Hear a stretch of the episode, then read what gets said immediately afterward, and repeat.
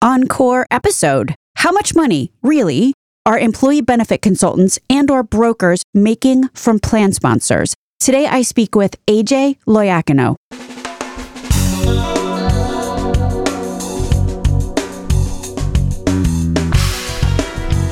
American healthcare entrepreneurs and executives you want to know. Talking. Relentlessly seeking value. Here on Relentless Health Value, we have done a bunch of shows lately on how some weird PBM and pharmacy goings on impact plan members, patients, and also independent pharmacies. During the conversation with Benjamin Jolley, for example, that was episode 422, Benjamin mentioned that he thinks some of these contract terms that really hurt independent pharmacies are signed by employers at the urging of their brokers or employee benefit consultants. Hmm, think about this. You have these huge vertically integrated PBMs who own their own retail pharmacies and or mail order. You have EBCs that work with employers who a lot of times do not understand the contracts that they're signing. This is a recipe for what AJ Loiacono talks about on the podcast Encore today. Just how much those EBCs and brokers are in some cases being compensated to get employers to sign contracts that allow PBMs to corner the market and take all the profit. Even if you listen to this Encore in 2022, you might want to revisit it and consider what AJ says in the context of these recent shows with Ge Bai, Joey Dizenhouse, Mark Cuban and Ferrin Williams, and Benjamin Jolley, as I just mentioned. Also, keep in mind the shows with Scott Haas and Paul Holmes from earlier, Olivia Webb as well. I'll link to all of them in the show notes. And with that, here's your encore. This show with AJ Loiacono is different than others you may have heard with him because today we are not talking about PBMs, pharmacy benefit managers. We're talking about brokers and EBCs, employee benefit consultants. So, say I'm a self insured employer. Here's the big question Is my broker or EBC helping me make the right decisions? Or is he or she helping me make decisions that will make them the most money? While there are some amazing and totally above board EBCs and brokers out there, unfortunately, caveat emptor is a thing. Buyer beware, that is. Too many self serving, and I'm sure very charming sharks are out there circling plan sponsors. It is currently a fact that some EBCs and brokers, and even TPAs or PBMs or others, take hidden kickbacks or fees or percentages. They make a lot of money, maybe the most money, in these secret ways all this money, money paid in secret backroom deals, let's not lose track. These dollars increase the total prices paid by plan sponsors and employees. Now, I say this to say that my guest today, AJ Loiacono, calls 2022 right now a magical moment for plan sponsors and for straight shooting EBCs and PBMs and all the others who are actually doing the right thing by their clients also. It's because the Consolidated Appropriations Act, the CAA, which states quite clearly that plan sponsors can ask their healthcare and benefits service providers to disclose the money that they are making off of the plan. All of the money, not just the direct fees. The CAA went into effect December 2021, and contrary to what some people have said or may believe, it is in force right now. The field memo went out on 123121. So the CAA is the rule right now. And in fact, the CAA makes it imperative under ERISA to do what I just said. Plan sponsors must disclose the monies that they are paying out on behalf of employees and ensure that those fees are reasonable and free from conflict. If you're the fiduciary of the plan, you got to disclose all these indirect and direct compensations of the people that you are paying or the people that you are paying who may be kicking back dollars to other people you are working with, unbeknownst to you. The Department of Labor is putting as much emphasis right now on healthcare as they put on 401k plans in the early 2000s. So this is a big deal, or it should be, for plan sponsors. So, obviously, in order to comply with the CAA, self insured employers should be requesting from their EBCs and brokers or others that they disclose in writing how much money they are making off the plan. You can see why this disclosure would be necessary if the plan sponsor is responsible to determine if those payments are reasonable and seem to be free from conflict, right? You can't evaluate something you do not know about. And if you don't know about it, the plan sponsor is the one at risk. Ignorance is not an excuse here. Like, here's one example. What if the EBC or TPA is collecting a $40 payment per prescription from the PBM? Wait, what? Some plan sponsor is paying $40 per script, and I guess you'd call it a commission? Yes, that is a rumored example $40 per RX. It is basically full on arbitrage. And if anyone disagrees, let me know why and how it's not. Or let's say the EBC is making, say, $6 per script, payable by the PBM, and this sum should be mailed quarterly to a PO box in another state. This was a condition, by the way, for a PBM to win an RFP that the EBC wrote and picked the winner of. Yeah, you as the plan sponsor really probably want to know that this is going on because it's your butt on the line. So, in sum, the CAA is in effect right now. Penalties can be leveled right now against plan sponsors. For a deep dive into the CAA, listen to the show with Christin Deacon from last year. So, what's the process if I'm an employer plan sponsor? Step one, request in writing the dollars that your EBC or broker is making off of you. Similar to the advice that you'll hear often on the show, ask for actual dollars, not like percentage of this or that. Ask for how much money did you, broker or EBC, make off each program that you recommended to us, and what did that total up to? Once you make that request, the EBC broker, TPA, whoever you're asking, has 30 or 90 days to respond, depending on who you ask. But if they do not respond, then you, the employer, should report them to the Department of Labor. Keep this in mind. Once that EBC or broker is reported for failure to comply by anybody, meaning likely some other employer, it is only a matter of time before that information becomes public. And the second that info becomes public, I guarantee you that there's some attorney out there just waiting to file a class action lawsuit against every other self insured employer who uses that EBC slash broker because everybody else out there is now out of compliance, right? I'm not a lawyer and I'm certainly not a class action ambulance chaser, but even I can figure out that strategy. AJ Loiacono is the CEO of Capital RX, which is a PBM 2.0, as they call it. My name is Stacey Richter. This podcast is sponsored by Aventria Health Group. AJ Loiacono, thank you so much for being on Relentless Health Value today. Thank you for having me, Stacey. The CAA really specifies the self-insured employer is responsible to ensure that covered service providers are reasonably compensated, that there's nobody who is egregiously filtering money directly or indirectly from their employees. It's the self-insured employer themselves that could get in trouble here as mismanaging employees employee funds as defined by ERISA? I think what we've always known, I say we people have been in the industry for decades, is that since 2000, the industry has just become murkier and murkier. And when you talk about conflicts of interest, they're everywhere when it comes to compensation. So, given all of this post CAA, and so if I'm a self insured employer, I know I've got a good one if they're doing what? I always want to put forth the footnote here that there are wonderful broker consultants out there that do an outstanding job guiding the fiduciary to make the best decisions on behalf of their membership. And then there are a rogues gallery of brokers and consultants, people that should not go anywhere near a plan and that they view the plan's assets almost like, you know, mining for gold. This is where it becomes nauseating when you go into the details and the number of stories we all have, and I have personally experienced. It's brutal. It's when you start to look at these things, what are kind of characteristics of a, of a good broker consultant? So, well, the first part is how are they getting paid? I love when I hear a broker consultant only has a flat administrative fee. I think what you're saying there is I've removed conflicts of interest. Now, that person could make a very good living. No one is against that. I often say, what's the difference between a $1,000 an hour lawyer and a $200 an hour lawyer? Well, I guess the $1,000 an hour lawyer must have proven their worth to continue to charge that amount. And so when you go to brokers and consultants, if they're doing an excellent job, no one's going to fight them on their compensation. I think where it becomes unreasonable reasonable is when you have all of this undisclosed compensation or it's it's bundled in ways that people can't see or it's just kind of signed off on on a 20 page document and it's the last page and it has these broad statements like time to time broker consultant may have direct or indirect compensation for variety of vendors for services rendered or marketing agreements etc and someone's like yeah whatever okay. That's the problem. And we could go into all the different areas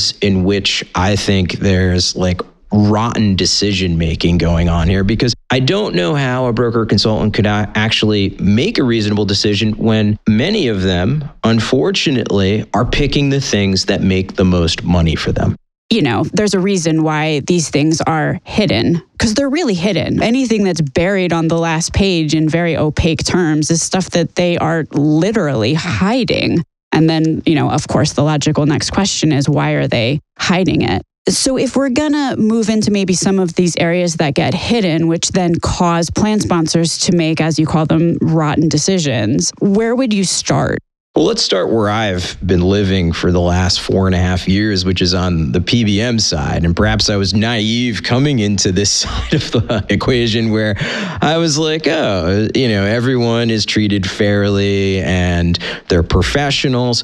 But there's a gangster approach with some of these firms when it comes to compensation. And these are true stories that my colleagues would tell you. A great example is I'm working with a national broker group and I'm going back and forth and I'm saying, here's the value, here's a case study. I'm showing that I'm reducing trend. I could see that I'm just losing them. They're just like, they don't care. And finally, the ask comes. They just turn to me very matter of factly and they're like, look, this is how it works, AJ. Everybody, everybody being the PBMs that bid with us, pay me $6.50. So if you want to be considered, the bidding starts at 650. And maybe you pay me 7 bucks and you get more. Per script. Eh, yeah, per script and you get more business if you pay me more money. And I'm sitting there and I'm like, perhaps you haven't heard my presentation for the last hour here, which is we are a fully transparent public ledger system where the buy and sell side between the pharmacy and the payer is identical. We don't make any money on fulfillment. And I only make a flat admin fee, which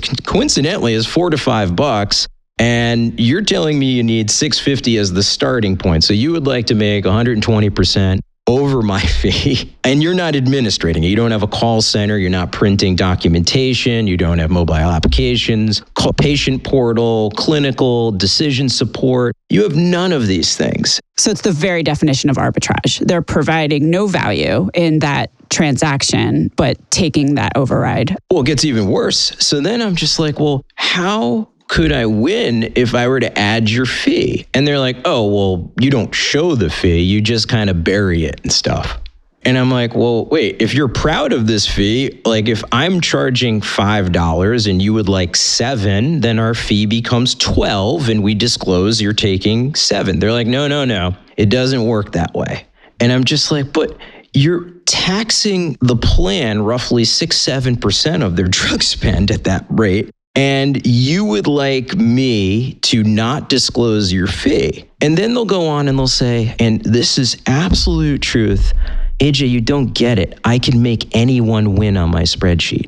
And I'm like, come again? You're paying for access. This is a marketing transaction fee, whatever you want to call it. Be like to be on my spreadsheet, it's 650. You pay me a little more, maybe you win. But this is what is out there. And this is not a small firm. Some of these people hide under the guise of practice leader. And I am not besmirching all practice leads. I think there are some wonderful ones, but I think to figure out who the bad ones are, you need to go to CAA as the fiduciary and request from the broker and consultant to disclose direct and indirect compensation because they have to disclose they're getting paid the seven bucks suddenly. By the way, that's exactly what happened in Florida with the school district that is suing a major broker. Yeah, Osceola. Yeah. We'll put a link to the article in the show notes for doing exactly that. But what is very scary is there are layers of it. There's a layer that may be introduced by the broker consultant. There are back end fees that may be paid after the fact, like, hey, you've you've hit a certain market share or a certain retention rate, and I'm going to compensate you in a, a different ways. Some of these, just staying put for a second on PBM, they could be some sort of coalition fee, a commission. Sometimes they collect implementation fees. I love the implementation fee because Oftentimes, I look at this and I go, Are you actually going on the system and implementing the plan design? And the answer is no, but they're still collecting money for it and back to marketing fees, sales fees, anything they could package. And then they continue to package add on services. This is where I think the conflict begins, where someone says, You know what I heard is a good practice? I think it's a good practice if we carve out a certain class of drugs. Now,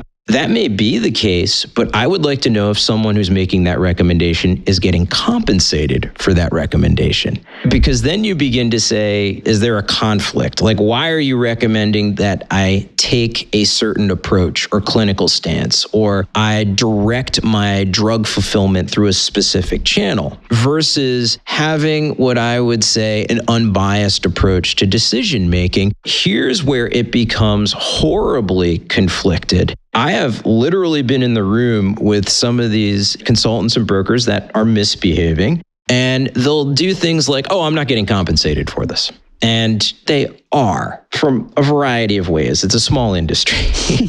but th- I think the veneer in the past of just saying, I can just poker face and be like, hey, I'm not getting paid is now going away because of the Consolidated Appropriations Act because you can expose everyone. This is not a victimless situation. Just kind of going back to that Osceola case, the school district is seeking at least $2 million from these alleged secret payments that the broker had set up which were coming out of teachers' pockets, right? It's not like there's some slush fund in the sky that this money no. has come from. That like there's hardworking teachers. I mean, you know, we know what's going on if you look at the news with teachers in Florida, like it's a bad scene and they can't figure out how to compensate these teachers enough. Okay, well, $2 million just got taken out of their pockets and the payment was secret. I mean, the, the word secret is used in the lawsuit. It was not disclosed. And the school district found out about it. But at this juncture, self insured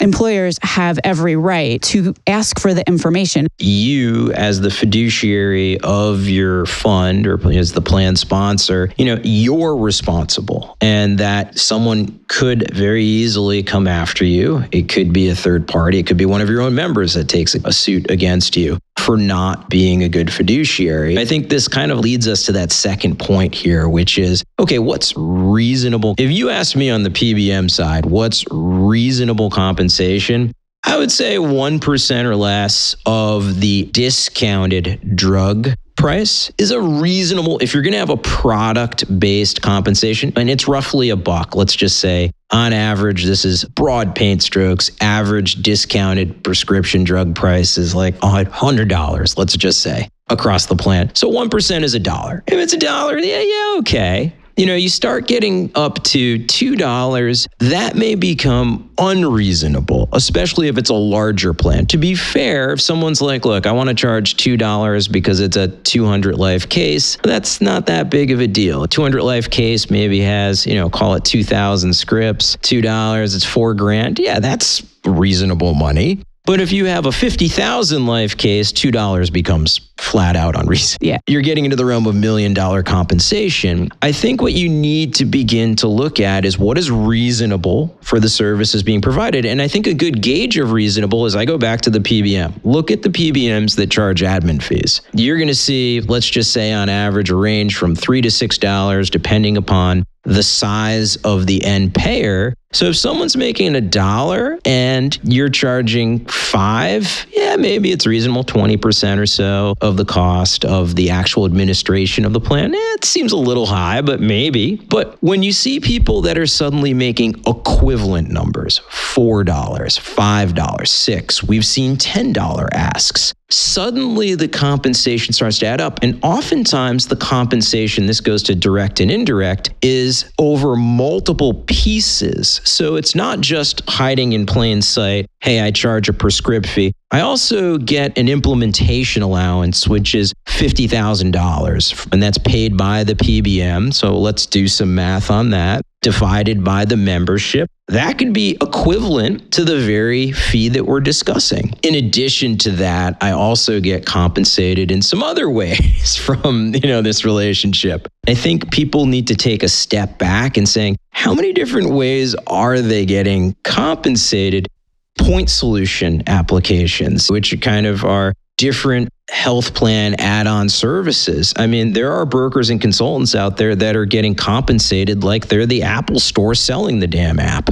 And people have no clue. They're like, oh, I got recommended these five healthcare apps. And like, did you ask the compensation on them? And they'd be like, What do you mean? Now, again, I want to be fair. There are plenty of people that fully disclose and represent the value of these applications. But what we're trying to have people understand is there's plenty of people that have been completely blindsided the takeaway that we're we're crafting here is is very much buyer beware. You listed several things that we need to be paying attention to. One of them, and I think you made this point very clearly, is there's money that can be made at every step along the process from any party in the process. There's just columns and rows of ways to tax any piece of uh, a multi-pronged transaction right? So it could be implementation fee it could be rebates it could be you know call it whatever you want. But because the process is so opaque there's any number of ways to add on dollars. So that's way number 1 to hide fees. The second way would be to overcharge, it sounds like, for certain things. Like, you know, you're actually saying it's a flat fee, but the charge is just higher than it should be. So those are two unreasonable things that could certainly be going on. You explained an example from the PBM side, sort of how that works. But then I think the point that you're also making is that this goes for other things as well, like the point solutions. You you could have an insurer who's like, hey, you should add this diabetes telehealth solution or or whatnot, and they may not be telling you that the reason that they are recommending this particular diabetes point solution because there's many. Yep. And there might be a really, really amazing one out there that went through the Validation Institute and has all kinds of credentialing, but they're recommending this other one because that point solution just happens to be the one that'll pay them the most money. And think about this, Stacey, is if you're trying to do the right thing, you're a PBM, you're transparent, you have low fees and a high value that you're demonstrating, but you can't get through the front door because you refuse to pay these fees or you won't even be invited into the conversation because, to be fair, the broker consultant is happy with their stable of PBMs because they're paying out the money. The issue that I have is to your point, yes, it's impacting the end member and the patient in the actual plan itself, but you can't even cure it sometimes up until now because there was no way to get through. The plan sponsor just assumed all the right decisions were being made and that other options were out there, but they were just deemed not competitive. You know, you're uncompetitive with our current group and you can't come in. And this comes to the conflicts of interest where you see massive amounts of business done with one, two, or three very specific partners. You begin to understand or ask a question about the conflict of interest, which is things like let's pivot gently to overrides for the broker consultant. This is an additional payment made by a carrier for premiums sold or lives sold or lives retained. Now, that has nothing to do with is this the right plan? This is the problem. That is a massive conflict of interest, and it has been ignored. Now, people will be like, oh, I disclose my overrides. And I'm like, no, no, you're not disclosing what you're paid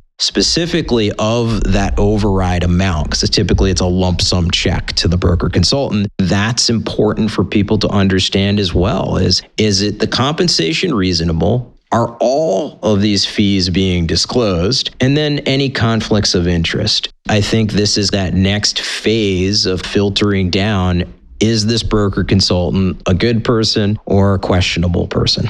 Think what you're referring to there also as one aspect of this are, and this has been well publicized, that the insurance carriers give bonuses to brokers. You know, they'll have a mm-hmm. retention bonus. And you're you're kind of like, okay, well then at that moment in time, who does the broker work for? They're basically a sales agent for a carrier and you don't want to think this way, but at the same time, the broker has a vested interest to keep an employer on a plan that might not be right for them eh, anymore, say.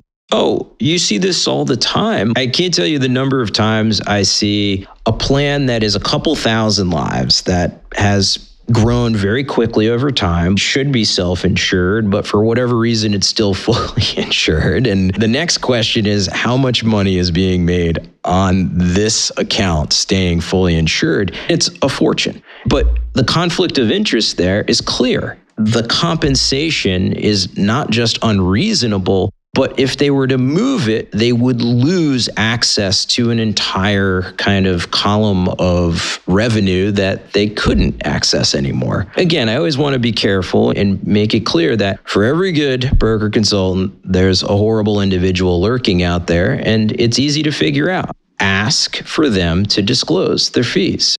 I think the point that you're making is a good one. You know, like there's these large national companies that employ many, many, many brokers and EBCs. Even within that one organization, there may be great people and there may be some gangsters, as to use your term. You've got obviously it was Gallagher that's that was cited in the Osceola School District case. There's some great Gallagher EBCs, and then obviously there's ones who are allegedly doing something which got them embroiled in a lawsuit.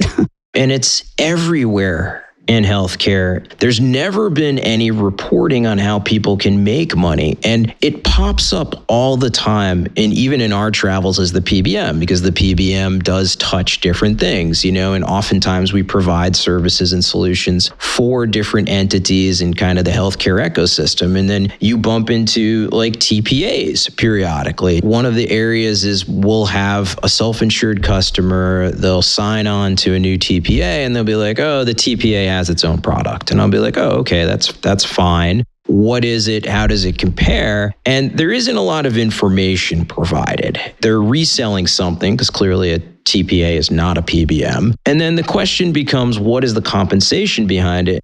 One of the most notable moments was when this TPA literally went to us and said, look, the, the number starts at $40.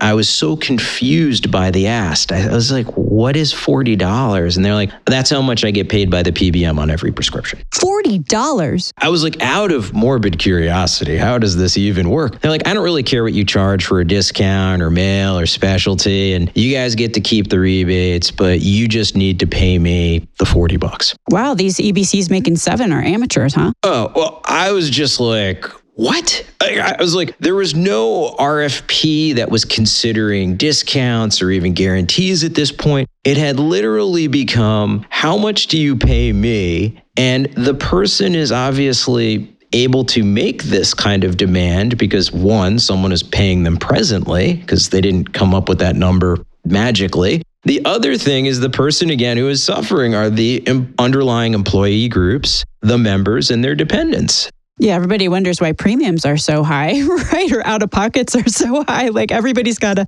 But this is just pharmacy. Yeah. It's just pharmacy. And there's no way to see it because again, you know, it's back end. It's I've had brokers and consultants ask me to mail rebate checks to PO boxes.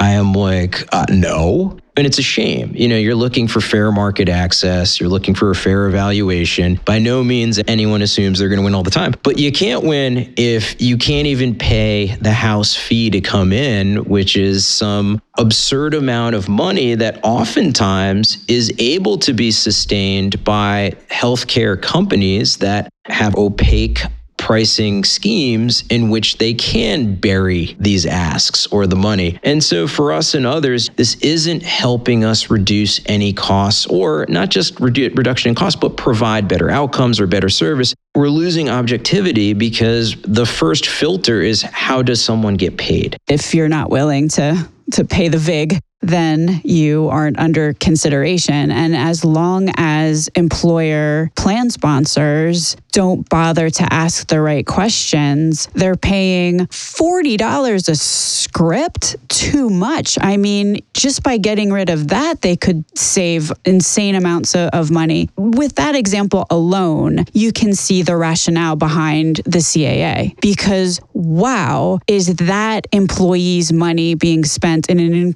incredibly unreasonable way with a ton of conflict of interest? I mean, th- these are dollars that are getting taken out of people's paychecks that are going into the hands of someone who is receiving a rebate check that was mailed to their PO box. Like they know it's wrong. Anytime someone asks yeah. you to do that, like they are fully aware of the fact that there's something amiss. Yes. Like let's, you know, like uh, that doesn't sound right. What's interesting is a lot of people believe, well, this is just happening to unsophisticated, smaller employer groups. I had a discussion with a consultant the other day. They made an early request of their broker consultant on compensation, and the number that came back was unbelievably high of total compensation. This was like a Fortune 500 company, so this is not a small, unsophisticated plan sponsor. And it was so big, they had to term their contract immediately with the broker of record. This is becoming kind of a quiet case study of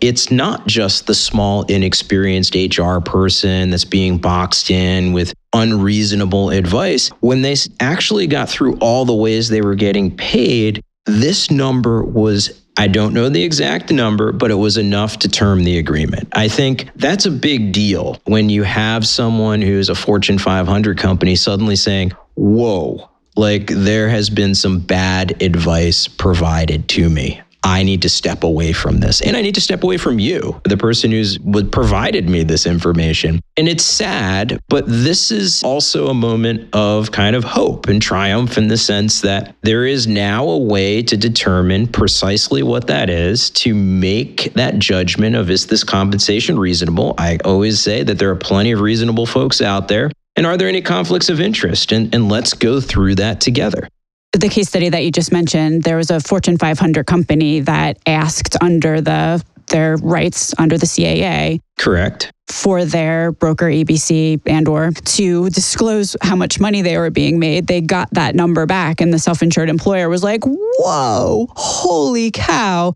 We are at risk here big time. You're done, EBC broker."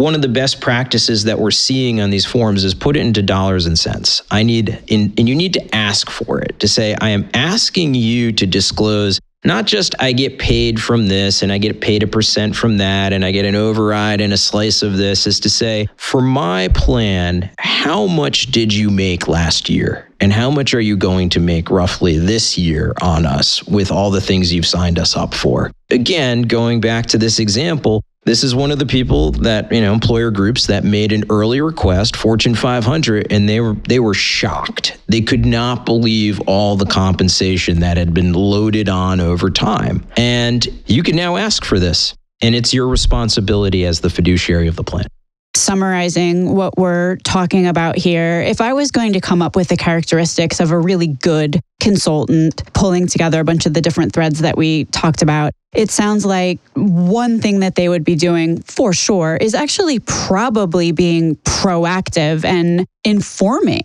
I'd say their self the, the self-insured employers that they work with that maybe they should be asking for this. Absolutely. This went into effect. We have to do this. I could give you a form that I could fill out for you, or you could send me your own. But yeah, I think that's a reasonable first step, which is are they being proactive and saying, we need to have this discussion? And certainly it's a warning sign if the self insured employer has brought it up and the EBC broker is poo pooing it, like red flags all over the place. Well, I think we'll see it. This is the first year. I think the fireworks may go off more in 2023 where people did not report or did not do this. And you have to remember this isn't a lawsuit necessarily potentially against a errant broker or consultant, this is potentially a lawsuit against the plan sponsor. The case is being brought forth by one of the members of the plan.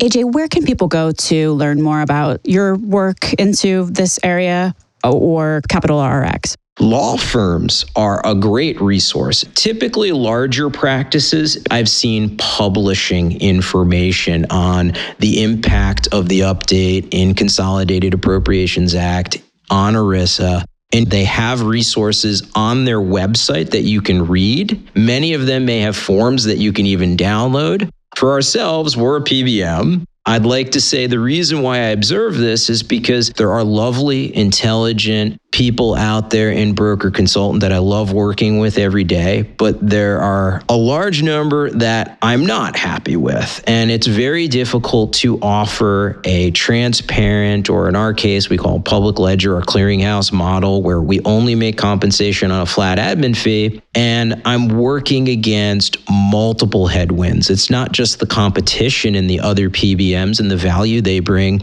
it's a gatekeeper that unfortunately may be unreasonable or have a conflict of interest that prevents us from even showing. Thanks so much, AJ. AJ Loiacono, thank you so much for being on Relentless Health Value today. Thanks for having me, Stacey. Links to everything discussed can be found at relentlesshealthvalue.com. Another cool feature is, you know, you can subscribe to the show so that every week the episode is automatically sent to you so you don't have to remember to go to the website to download it. Thanks so much for listening.